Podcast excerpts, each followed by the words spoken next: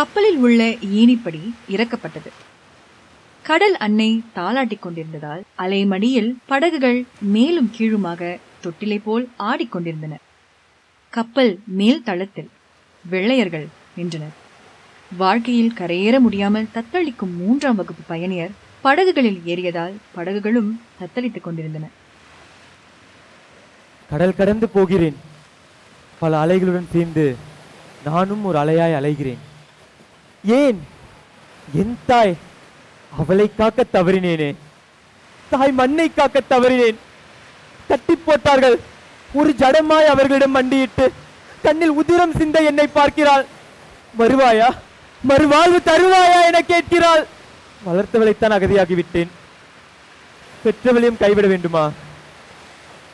கடல் கடந்து போகிறேன். பல அலைகளுடன் சேர்ந்து நானும் ஒரு அலையாய் அலைகிறேன்.